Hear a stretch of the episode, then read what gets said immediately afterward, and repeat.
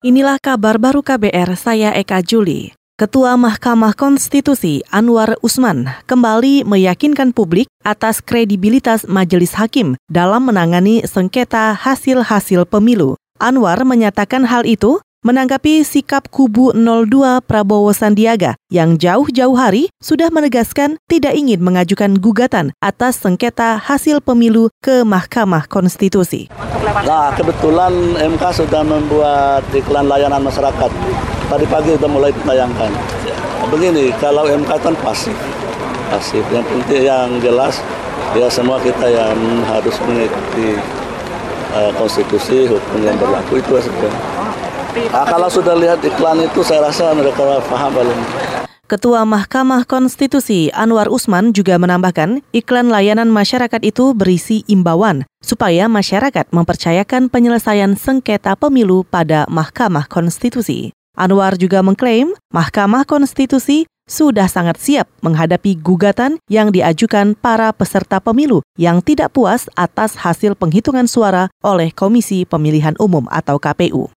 Saudara Presiden Joko Widodo berjanji segera mengumumkan daftar anggota panitia seleksi atau pansel pimpinan Komisi Pemberantasan Korupsi KPK. Jokowi mengatakan daftar nama pansel KPK itu akan diumumkan sesudah payung hukum pembentukannya berupa keputusan presiden ditandatangani paling lambat Jumat besok. Tapi Jokowi juga tidak mau membocorkan nama siapa saja yang akan diberi tanggung jawab menyeleksi calon pimpinan KPK. Nanti kalau sudah diumumkan silahkan dibaca. Ya. Sehari, sehari dua hari inilah segera kita umumkan. Itu tadi Presiden Joko Widodo. Jokowi juga sempat menyebut latar belakang kandidat anggota pansel KPK antara lain akademisi, praktisi hukum, aktivis anti korupsi, dan perwakilan unsur pemerintah. Komisi Pemberantasan Korupsi atau KPK menggeledah sejumlah lokasi terkait dugaan korupsi proyek peningkatan Jalan Batu Panjang, Pangkalan Nyirih di Kabupaten Bengkalis, Riau. Dugaan korupsi ini dilakukan pada tahun anggaran 2013 hingga 2015 Tiga lokasi digeledah penyidik KPK, yaitu kantor Bupati Bengkalis dan rumah dinas Bupati Bengkalis Amril Mukminin. Para penyidik, menurut juru bicara KPK Febri Diansah, juga menggeledah kantor Dinas Pekerjaan Umum. Di Bengkalis, jadi KPK menggeledah tiga lokasi. Pertama, eh, kantor Bupati Bengkalis dan yang kedua pendopo atau rumah dinas eh, Bupati Bengkalis dan yang ketiga kantor dinas PU setempat. Penggeledahan ini merupakan bagian dari proses penyidikan yang sudah berjalan.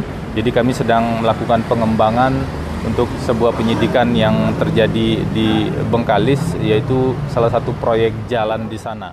Dalam penggeledahan kemarin, KPK menyita dokumen-dokumen terkait penganggaran proyek jalan di Bengkalis Riau. Juru bicara KPK, Febri Diansah menyatakan belum bisa memberi informasi rinci terkait hasil penggeledahan itu karena masih ada penindakan di lapangan.